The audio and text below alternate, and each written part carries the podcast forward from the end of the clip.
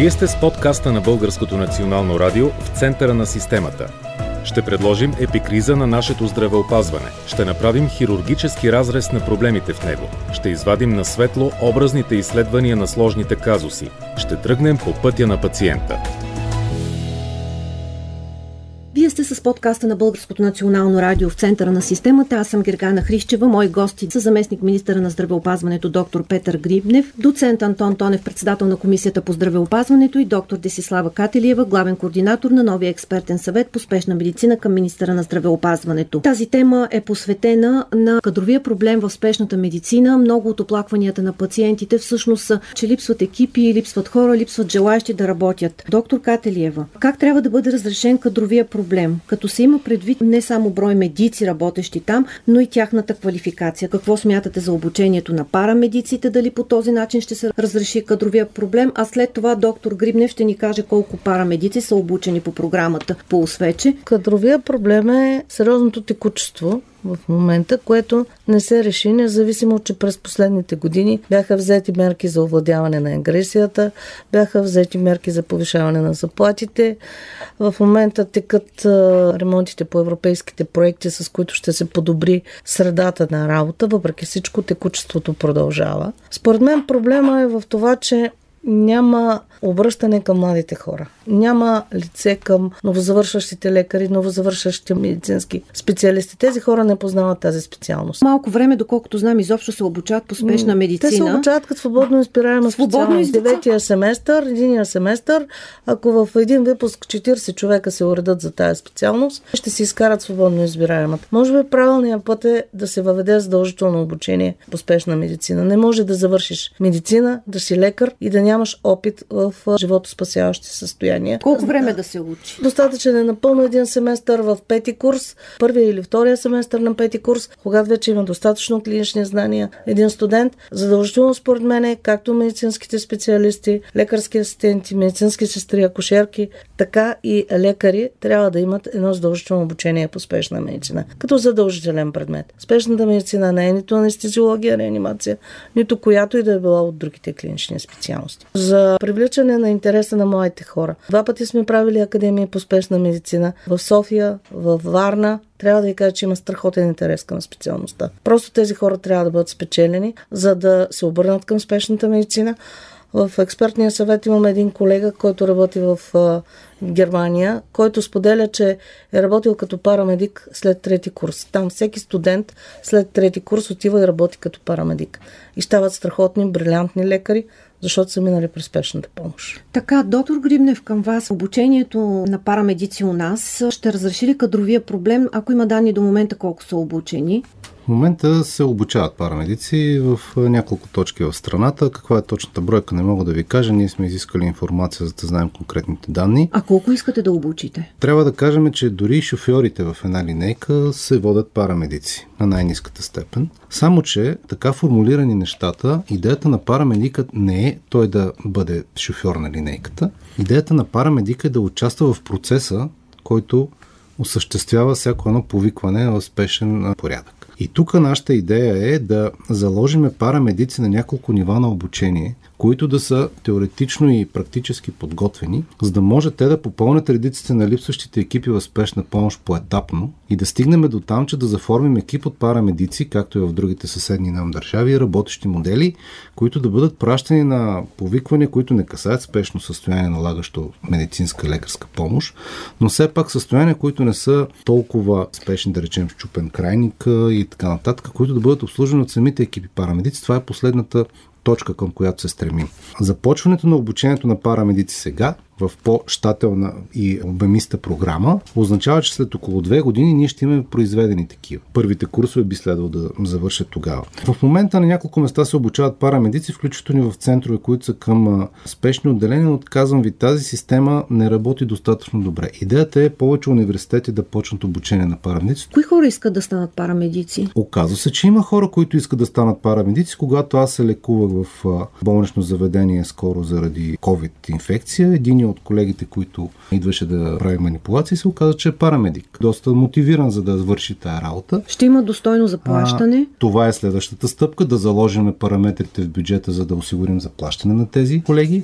И вече крайната визия е, ако може, лекарите, които са важни за системата и тяхното присъствие наистина е ценно, да стоят по-скоро в центрове за консултация, парамедиците да поемат функцията на така наречените екипи, които отиват до мястото и извършват манипулацията, включително и на катастрофи и по-тежки състояния. Парамедика може да се включи в други дейности.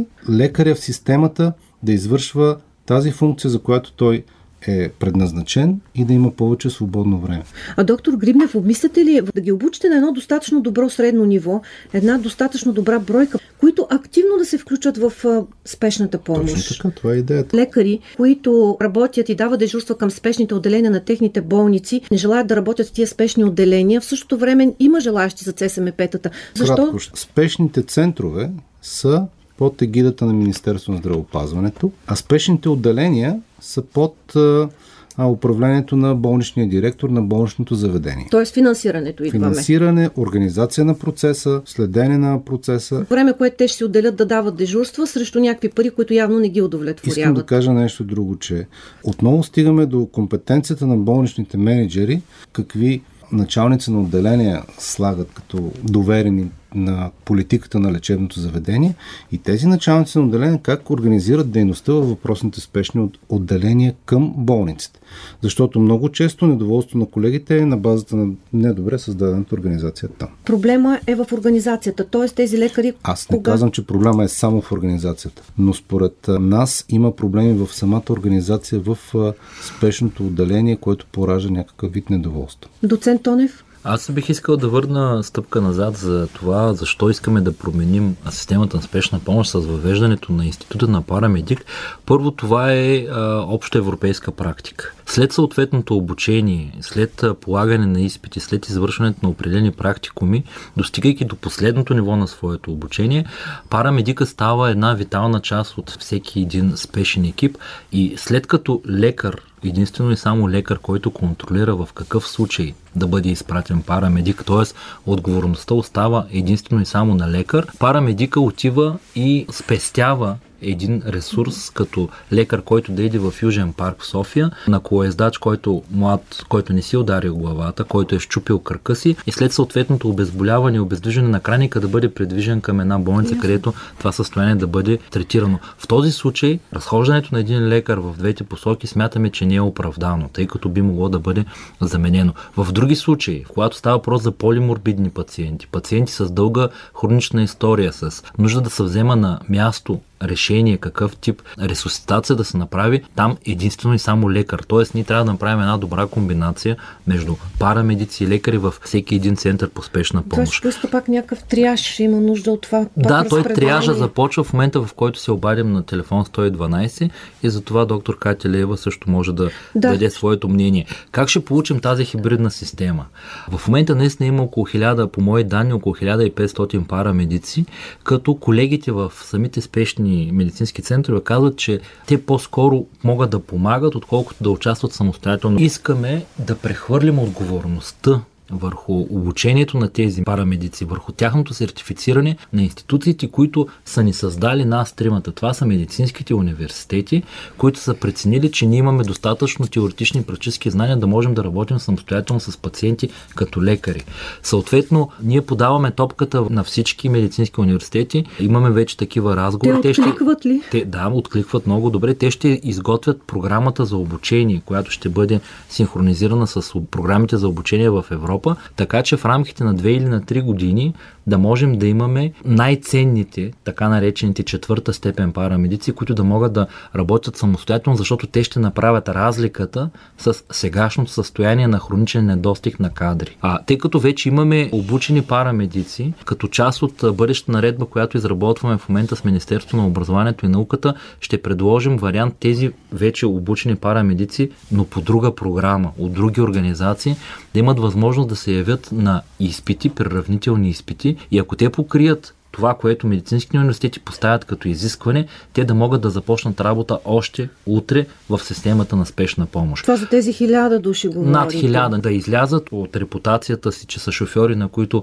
им е сложно нещо, за да им се дигне заплатата с 100 лева, защото, за съжаление, без да мога да го твърдя, получихме такава обратна връзка от колеги в спешна помощ и да докажат, че тяхното обучение е било суфициентно и те да могат да започнат да работят на една нова позиция буквално от следващия ден.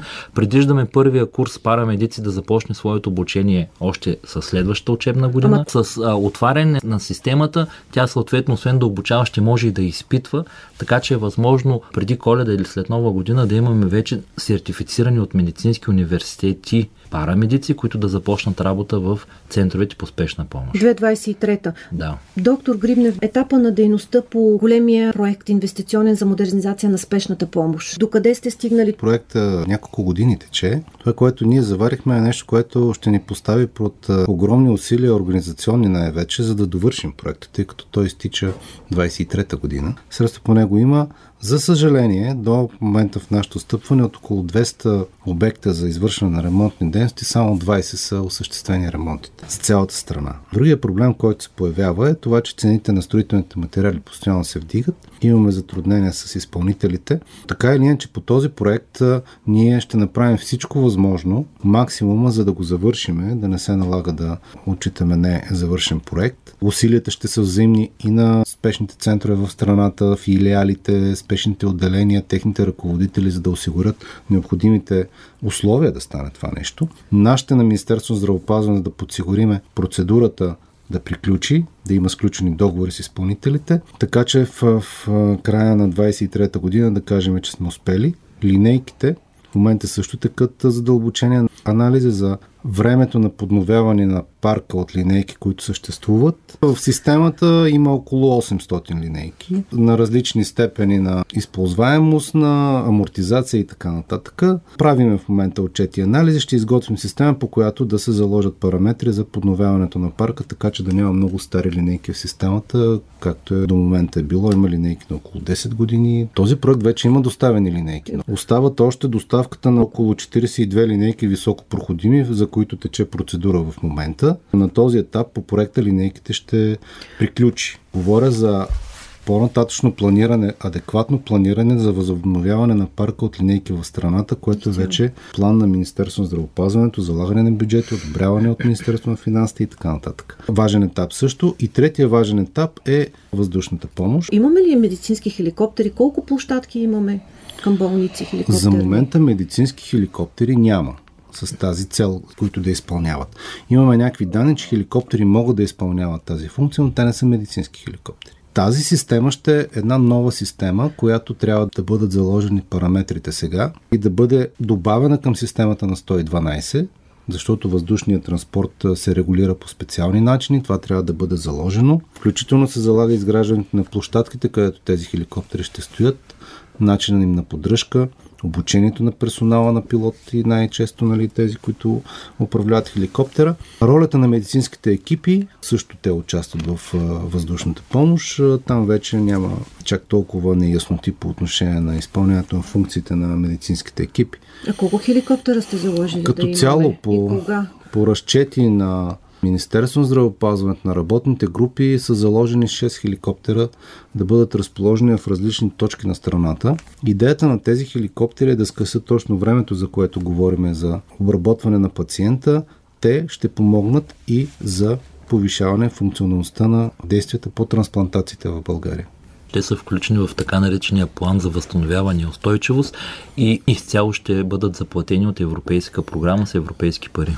Това щях да попитам. Тоест... Не произвеждаме хеликоптери, т.е. те така или иначе ще бъдат произведени в друга държава, но ще бъдат закупени с пари, които ще получим целево за това нещо по плана за възстановяване и устойчивост и ще бъдат наша собственост. Защо толкова често се събират пари за линейки за неонатологични нужди? Това са дейности, които се извършват най-често от неправителствени организации с идеята да помогнат. Няма никакъв проблем в това да има съпричастност. За момента не са постъпили сигнали от структурите, които извършват неонатологична помощ за проблем с транспорта.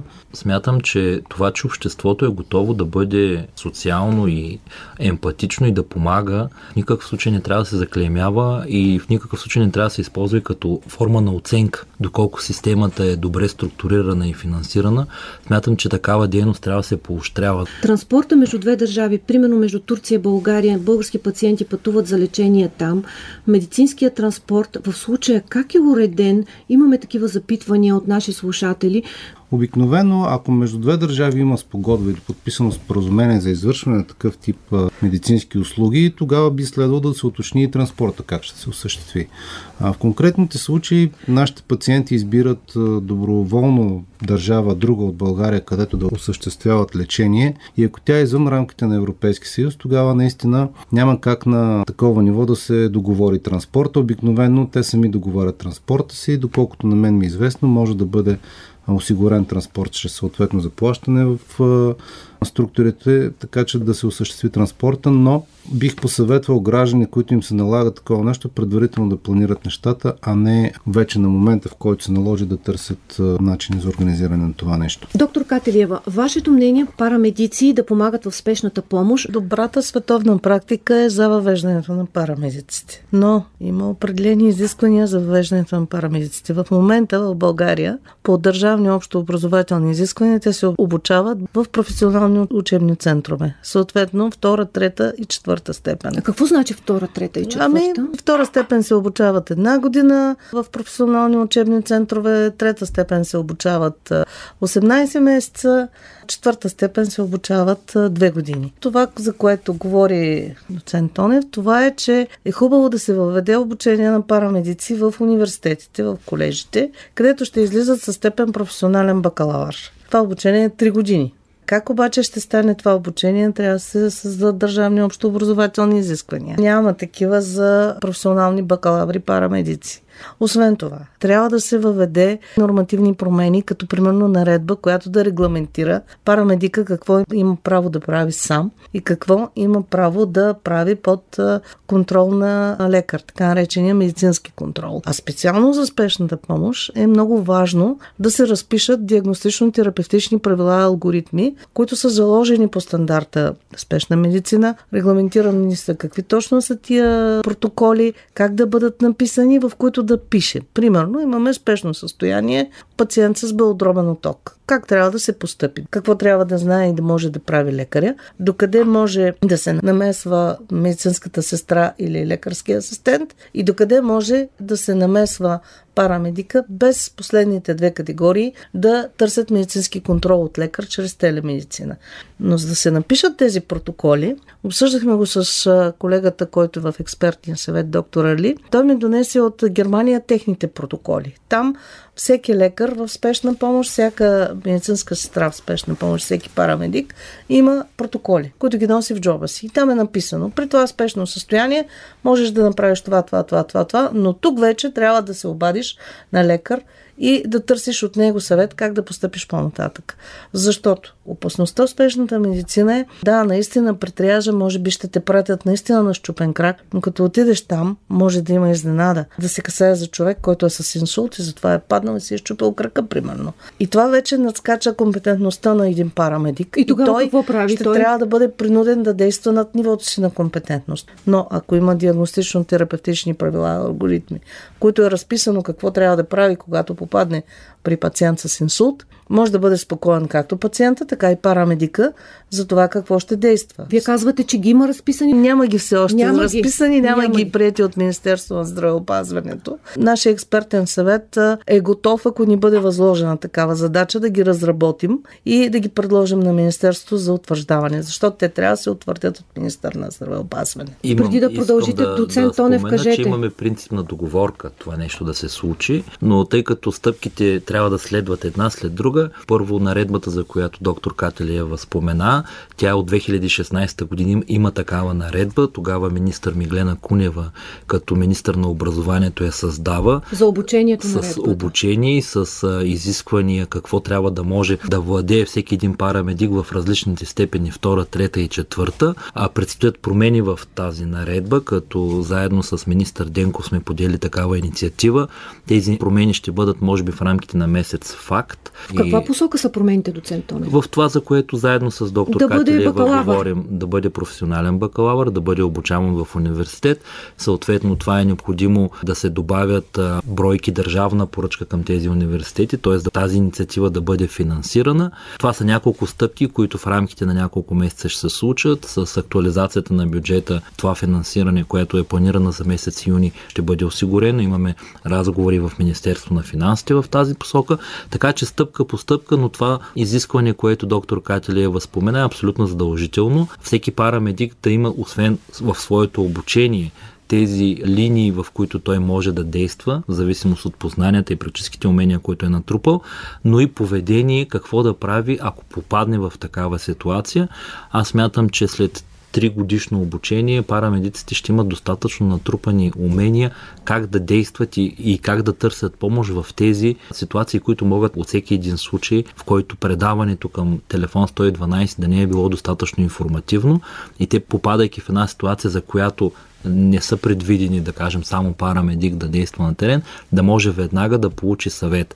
Тук също искам да кажа нещо, което беше за началото на разговор, но съм длъжен да го кажа в момента. Дълги години, може би над 50 години, спешната помощ и особено спешната помощ, както е била създадена в страните от нашия вид, е стояла върху принципа да заведем болницата при пациента.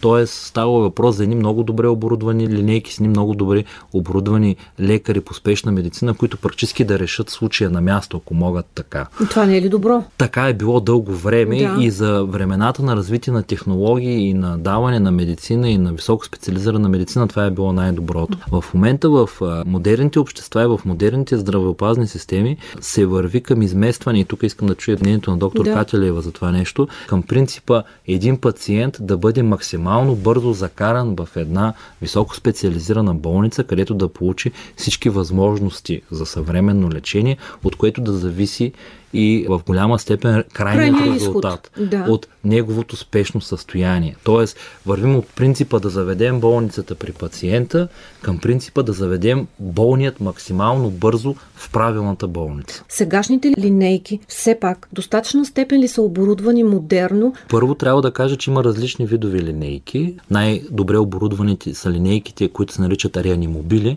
но те не са и необходими да ходят за всеки случай и те се използват, изпращат се в случаите, в които това оборудване ще влезе в употреба. Как да накараме младите бъдещи лекари да поискат да станат спешни лекари или парамедик? Трябва да се популяризира специалността. Трябва да се въведе задължителен предмет по спешна медицина, защото е задължително какъвто и да си лекар, лекарски асистент или медицинска сестра да може да оказваш спешна помощ. Така? А що се отнася до това, за което говори доцент Тонев, да, наистина в началото на моята практика беше тази тенденцията. Болницата да отива при пациента. В началото на моята практика правихме фибринолизи при остри миокардни инфаркти в линейките. Докато сега тенденцията е наистина обратна. Пациента да стига на правилното място по най-бързия начин. И кое е по-доброто според вас? Това е по-доброто, но при нас трябва да се направи още едно нещо. Трябва да се интегрира информационната система на центровете за спешна медицинска помощ с болничните информационни системи. Още ли не е интегрирана? В реално време да знае екипа на спешна медицинска помощ в коя болница, която изисква този пациент да попадне, най-близо до него има свободно легло. Ама и да в София това е направено? Това е направено единствено и само за COVID-пандемията, касае пациенти, които са болни от COVID. Освен това, в този случай го няма и в реално време. А т.е. интегрирането електронно не съществува. Те имат информация от Център спешна медицинска помощ София, че сутринта са им казали, че има свободни легла в ИСУЛ, но те са били свободни сутринта в 8 часа. А в 4 часа след обяд най-вероятно вече няма свободно легло. И колегата обикаля с този пациент. Говорим за реално време. При положение, че всеки един пациент се чекира, когато постъпва в болница или напуска болница, който се хоспитализира или дехоспитализира в НЗОК, в реално време знаем кога се освобождава легло и кога се взема легло. Тази информация трябва да се предоставя на центровете за спешна медицинска помощ. Защо я няма до момента? Въпрос на технология и въпрос на воля. Имаме воля с желанието ни да въведем реално електронно здравеопазване, като това е една от основните функции на електронното здравеопазване, ние да получаваме информация в реално време. Практически самата технология не е някаква сложна, представлява един таблет, в който в реално време всяка една линейка и екипа в линейката да получава насоки в коя болница има свободни легла. На база на тази информация екипа да взема решение в каква посока да се отправи, като по този начин нашата идея е да има само една болница, в която да отиваме, и дори си го представям като възможност, разбира се, то е и техническо решение, в което леглото да може да бъде запазвано за този екип и за този пациент в момента на тръгване на линейката към тази болница. Съответно, по време на маршрута към болницата екипа ще може да въведе данни за този пациент и, както сме гледали в спешно отделение, с което започнахме разговора, да има очакване, че идва пациент на толкова години, на такава възраст, такива придружаващи заболяване. Това ще стикова, ще синхронизира работата на различните звена по оказване на спешна помощ и ще подобри резултатите със сигурност. Много ви благодаря. Темата беше спешната помощ. Вие бяхте с подкаста на Българското национално радио в центъра на системата.